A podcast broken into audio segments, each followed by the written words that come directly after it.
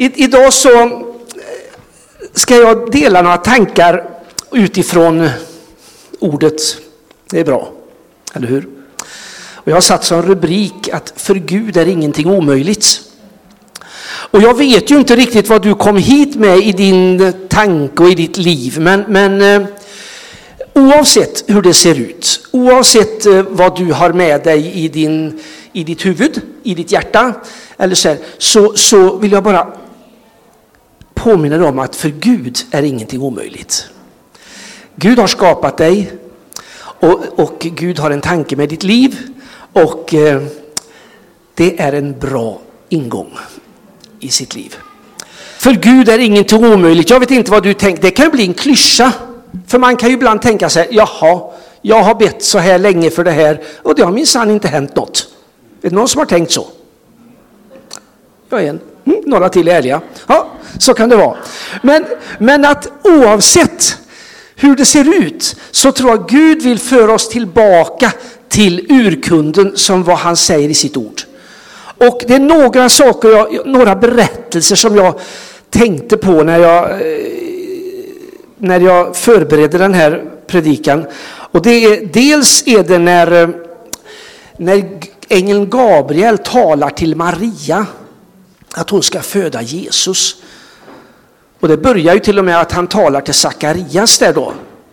Och redan där är det ju inte så, så möjligt, tycker han. Sakarias han argumenterar ju med Gud och säger, ja men du vet att jag är gammal och min fru är ofruktsam och det kan inte bli några barn.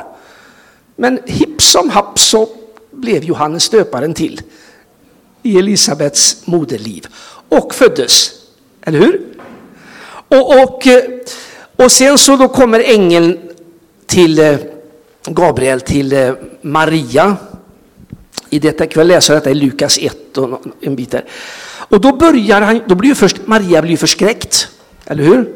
Det blir, människor blir ofta förskräckta när äggen kommer. Har du märkt det? När du läser om änglar så står det, blev förskräckt. Men vad säger ängeln då? Var inte rädd, det är lugnt. Jag badar med goda nyheter. Men, men att, eh, så Maria, hon blev lite förskräckt där. I, I vers 26 kan vi läsa i Lukas 1.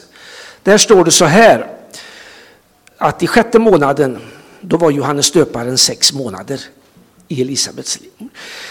Då, då sändes ängeln Gabriel till, av Gud till en jungfru i staden Nasaret i Galileen. Hon var trolovad med en man som hette Josef och var av Davids släkt. Och jungfruns namn det var Maria. Och ängeln kom in till henne och sa Gläd dig du benådade, Herren är med dig. Men hon blev ju förskräckt som sagt var då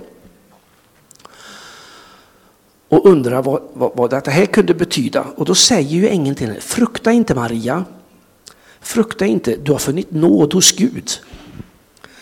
Se, du ska bli havande och föda en son och du ska ge honom namnet Jesus och han ska bli stor och kallas den högste son och Herren Gud ska ge honom hans fader Davids tron. Han ska vara konung över Jakobs hus för evigt och hans rike ska aldrig få något slut. Då säger Maria som den människa hon är, hur ska detta gå till? Det var en bra reflektion. Jag har ju inte varit med någon man. Hur ska jag kunna föda någon? Ängeln svarar henne, den heliga ande ska komma över dig och den högstes kraft ska vila över dig. Därför ska också barnet kallas heligt och Guds son. Detta är centralt. Det är Gud som reinkarneras. Eller hur? Till jorden. Det är ingen människa Jesus var full människa, full Gud. Men det är Gud som reinkarneras. Det är Gud. Det är jätteviktigt. Det finns de som vill bortförklara det idag. Vi bekänner avlad av den helige ande. Bekänner vi. Eller hur? Det får vi inte tappa. För då har vi inte rätt lära. Eller vad ska säga. Ängeln svarade henne, ja det sa, läste vi. Och se, din släkting Elisabet ska, ska på sin ålderdom också få en son. Hon, som man har sagt, är ofruktsam. Hon är nu sjätte månaden. Det var säkert en liten överraskning för Maria. Och sen kommer den här meningen som jag har strukit under väldigt tydligt här. Ty för Gud är ingenting omöjligt. Och jag tror att det här behöver du och jag bara påminnas om. Att eh, det är så mycket som vill säga till oss att, eh, att, att det, det, det går liksom inte. Det finns inte någon möjlighet. Men, men Gud vill påminna oss om och, och, och lägga i våra hjärtan att han är egentligen allt jag behöver. Han har allt jag behöver i varje livssituation. Och eh, sen blir det inte alltid som jag önskar, har du märkt det?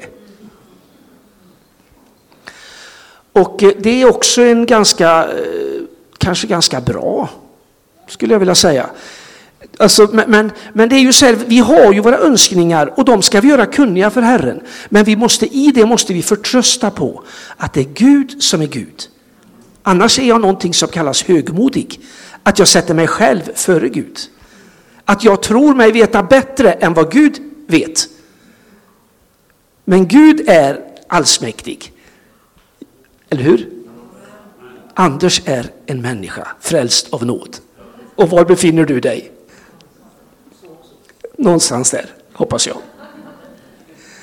Så att, så att detta här, detta här, vi får bara påminna oss att för Gud är inte det här omöjligt. Och du vet när Jesus sen gick omkring här på jorden, så hela hans liv vittnade ju om att för Gud är ingenting omöjligt. Eller hur? Jag, jag, jag tänkte på ett ställe här bara i Matteus 19, där kan vi läsa ifrån vers 23, då säger Jesus till sina lärjungar, Amen säger jag er, det är svårt för en rik att komma in i himmelriket. Ja, jag säger det, det är lättare för en kamel att komma in genom ett nålsöga än för en rik att komma in i Guds rike. Och när lärjungarna hörde det blev de förskräckta. Och sa, vem kan då bli frälst? Vem kan då bli en Guds barn? Vem kan då komma in i Guds rike? Och då ser Jesus på dem. För människor är det omöjligt, men för Gud är allting möjligt. Det finns någonting i ett ord som liksom har ringt i mig under den här, under, inför den här predikan och det är kapitulation. Det finns någonting av att du och jag behöver kapitulera inför att Gud är Gud, jag är människa.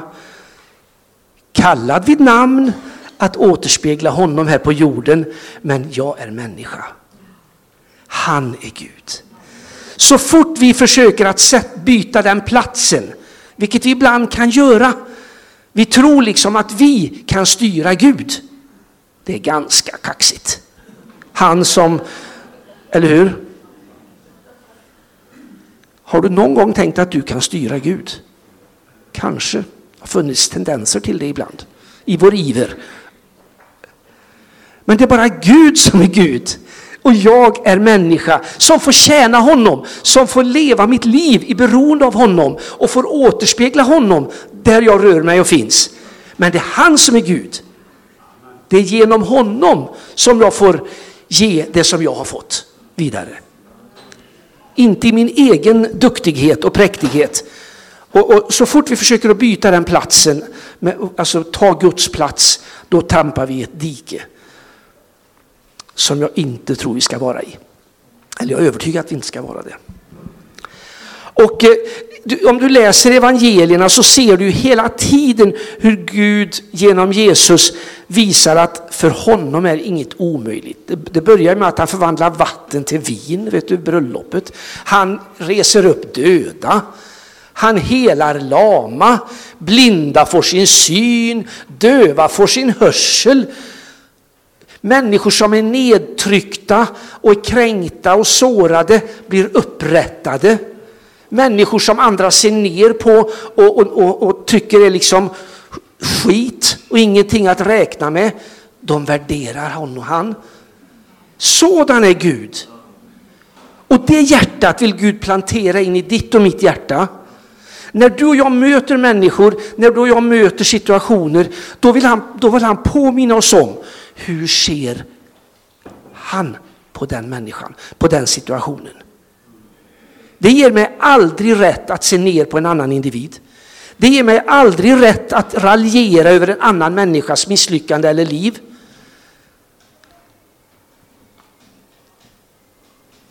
Utan jag tror Gud vill lägga ner att, i, i våra hjärtan att när jag ser dig, då ser jag en glimt utav honom. För du är skapad till hans avbild. Vare sig man heter det eller det eller det, har gjort det eller det eller det. Bär sig, har de eller de åsikterna. Men vi har en tendens som människor att sortera varandra. Det var ju redan här, det kan vi läsa här. Vad har han gjort som har fått den sjukdomen? Ja, det handlar inte om det. Det handlar inte om det.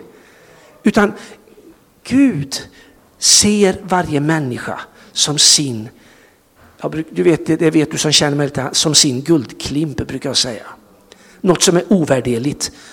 Det kanske går att värdera en guldklimp i och för sig, men det är något otroligt värdefullt, något som aktas högt. Någonting som han gav sitt liv för, någonting som han har berett ett rum i evigheten för. Och vet du vad? Han vill lägga ner det hjärtat i dig. Så när du ser en människa som beter sig på ett sätt som du inte önskar, då ser du inte det beteendet i första hand, utan då ser du människan som Gud har skapat. För då kan du få vara en person som bygger en bro för den människan till evangelium, till frälsning, till Guds hjärta. Jesus mötte den, den kvinnan med Sykars brunn, vet du. Föraktad, nedvärderad, visar henne respekt, ber henne till och med om hjälp. Hennes liv blev förvandlat. Inte för att hon hade varit så duktig, utan för att han såg henne med skaparens ögon. Mötte henne med skaparens attityd. Och där är du och jag kallade. Där vi bor, där vi lever, där vi rör oss. Inte på möten och gudstjänster i första hand. Det är, det är liksom en liten parentes av livet egentligen. Det är två timmar någon gång då och då. Utan den övriga tiden är du och jag kallad på din arbetsplats, på din skola, på grannskapet, vad vet jag, i någon förening du kanske är med i eller någonting. Där är du och jag kallade att, att, att ge det hjärtat. För att människor ska se evangelium. Jesus Kristus. Tror du på det? Tror du på det? Men hur ska det gå till då? Ja, det är inte ditt problem. Det är inte ditt och mitt problem. Det, det, det, det är Guds ansvar. Eller hur?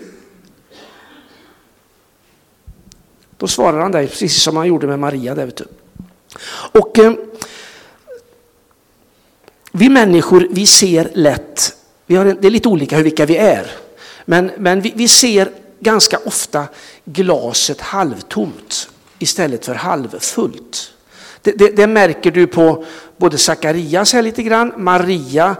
Jag, jag, jag var på och hörde en, hörde en predikan i förrgår här och då var det en, en kvinna som predikade och, och predikade utifrån Johannes 6 där när, när eh, Jesus bespisar 5000 män. Och eh, hur, hur lärjungarna de, de säger så här ungefär, hur ska det gå till då? Pengarna räcker inte, maten räcker inte, det blir bara problem.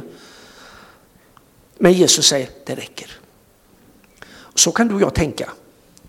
Att ja, men jag kan inte 74 bibelord. Jag kan inte be en frälsningsbön. Jag kan inte. Ja, men glöm det.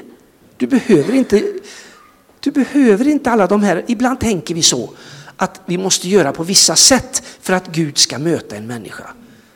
Men Gud möter människor på ett individuellt sätt. Det är min erfarenhet. Om du funderar på när mötte du Gud? Hur har du erfarit Gud i ditt liv?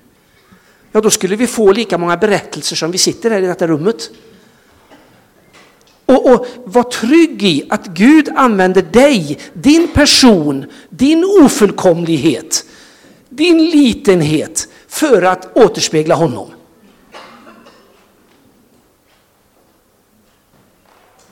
I Guds rike finns det inga experter. I Guds rike finns det olika gåvor, olika tjänster, olika uppgifter. Men det finns inga experter. Jag tror att alla människor som har mött Jesus, vare sig det var igår eller för 40 år sedan, är fullt kompetent, bemyndigad, kapabel att återspegla honom. Min erfarenhet är snarare så att den som har mött Jesus nyss är bäst på det. Medan vi gamstojtar, vi, vi kan ha det besvärligare för oss. Vi har mycket mera, ja, vi, vi tror vi vet hur det ska vara. Gamstojt, det säger man i Norrbotten. Det är en gammal stolpe. kan man känna sig ibland så. Nej men alla är vi bemyndigade. Du är bemyndigad. Men då kan du, då kan du tänka, nej inte jag. Jo, Gud räknar med dig. För du möter kanske människor som inte jag möter eller som någon annan möter. Och där är du kallad att verka. Där är du kallad att leva ditt liv. Där är du kallad att se på människor med, med Guds ögon, höra med Guds öron och kanske om nödvändigt är tala. Ibland tror jag att tala kommer först. Jag, kanske, jag tror att det kanske ibland är överskattat.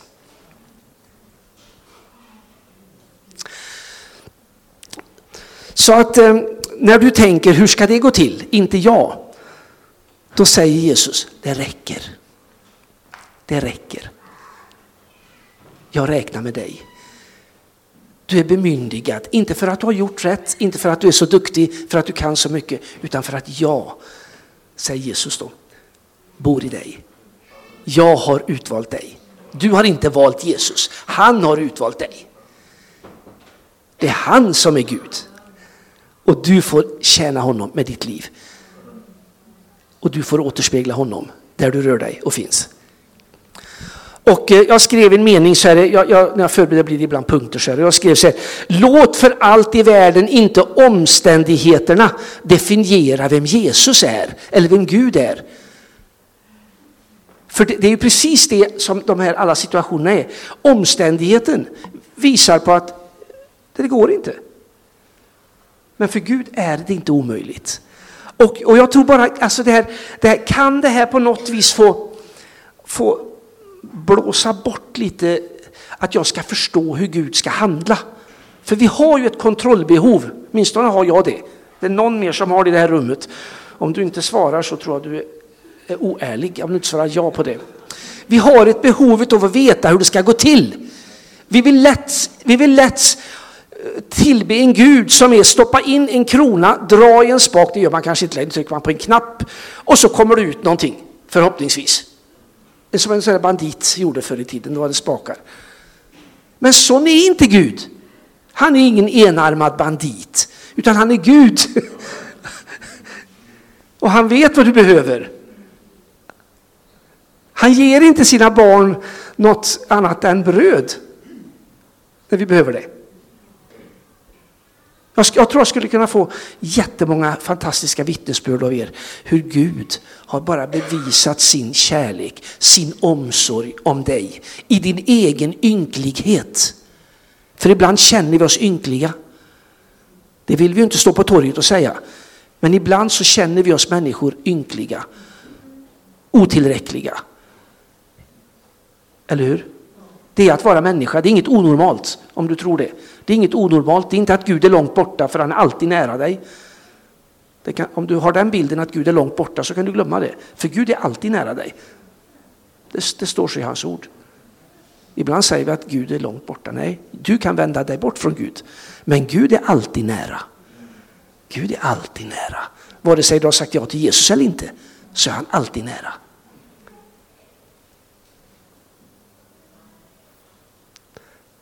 Den tanken kan snurra runt lite för oss.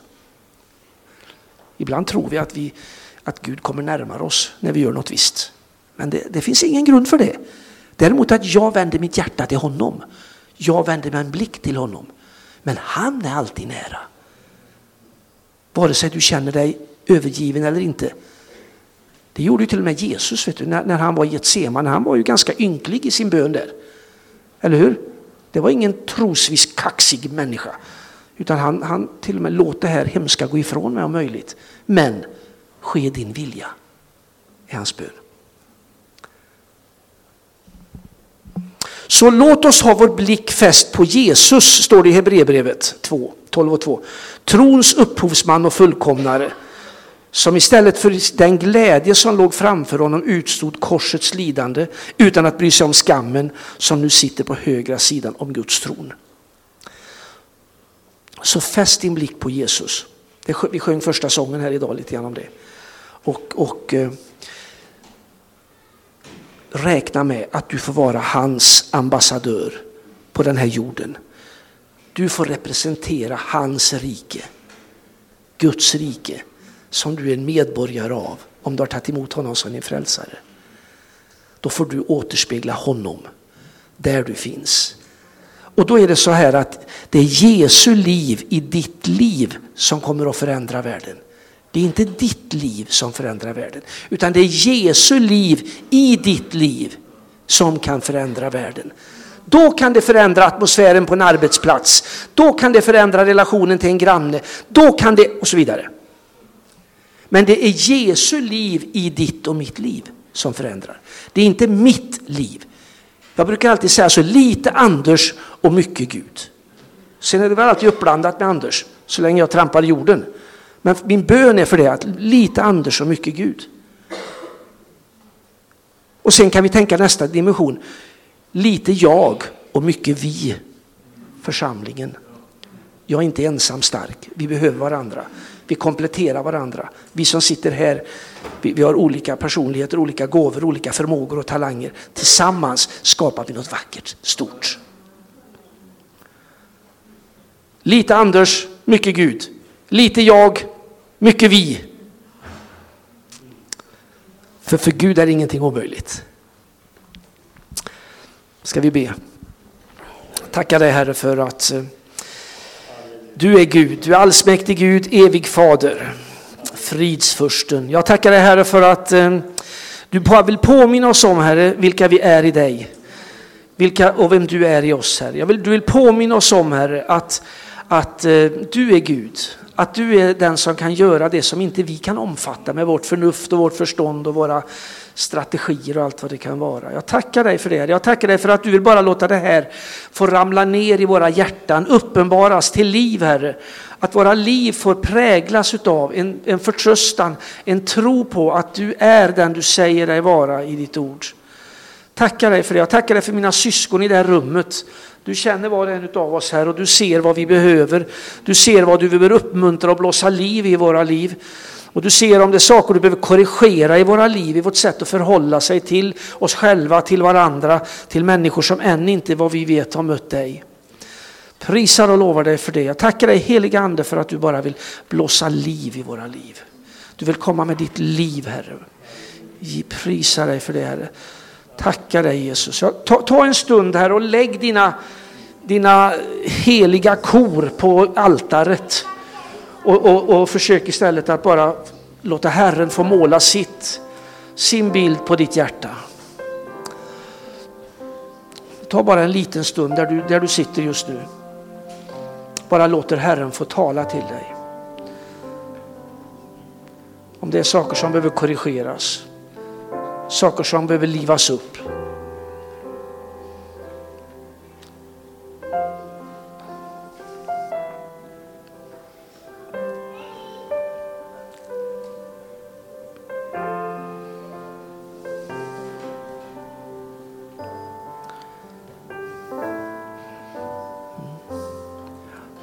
Jag tror Gud vill påminna du du ska se ner på dig själv. Om du, om du har svårt att se dig själv som värdig att eh, återspegla frälsaren.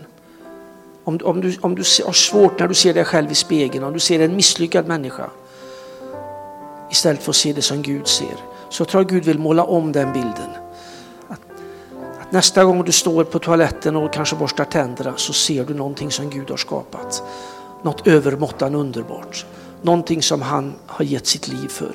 Någonting som han vill ska återspegla honom. För att han bor i ditt hjärta. Så ta emot läkedom bara i, din själ. Ta emot läkedom i din självbild.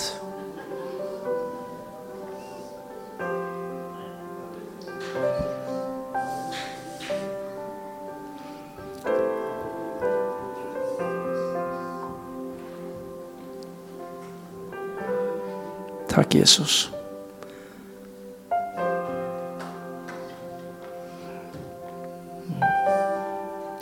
Om det är någon som känner sig bruten här inne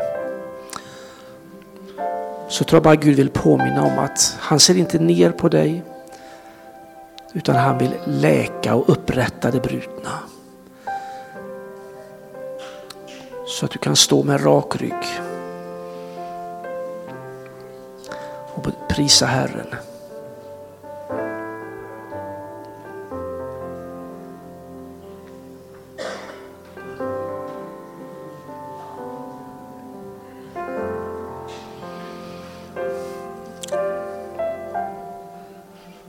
Tack Jesus. Tack Jesus Kristus. Prisa dig Herre. Prisar och lovar dig. Mm. Var bara inför Herren och lyssna. Jag tror han vill, jag tror han vill viska någonting i ditt öra. Han påminner dig om någonting. Som kanske får bli ett nytt avstamp i ditt liv.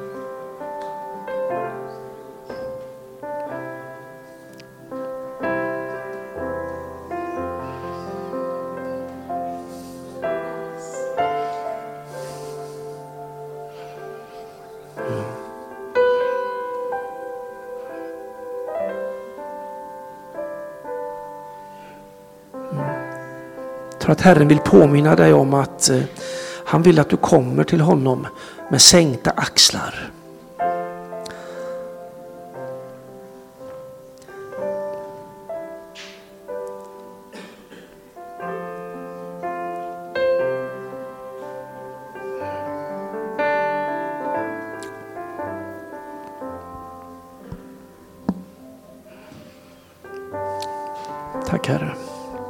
Tackar dig för att du har hört varje bön. Du har hört varje tanke. Tackar dig Herre för att du inte är sen Herre att svara. Prisar och lovar dig för det. Vi tackar dig.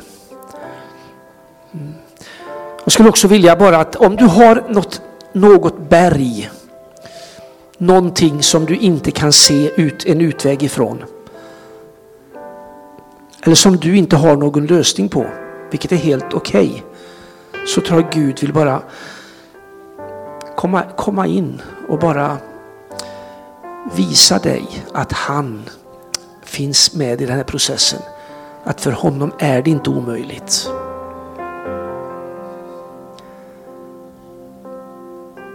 Du, du behöver inte, behöver inte på, på det sättet ge dig till känna, men inför Gud Ge det här berget till honom. Ge det här omöjliga till honom. För du vet ju när, när, när, när Herren sa, ängeln sa till Maria, för mig är ingenting omöjligt. Då vände det i Marias liv och då bejakade hon det omöjliga. Och så fick hon bära fram Jesus till jorden. Så lägg den här stenen eller berget, vad vill du kalla det för. Lägg det inför Herren.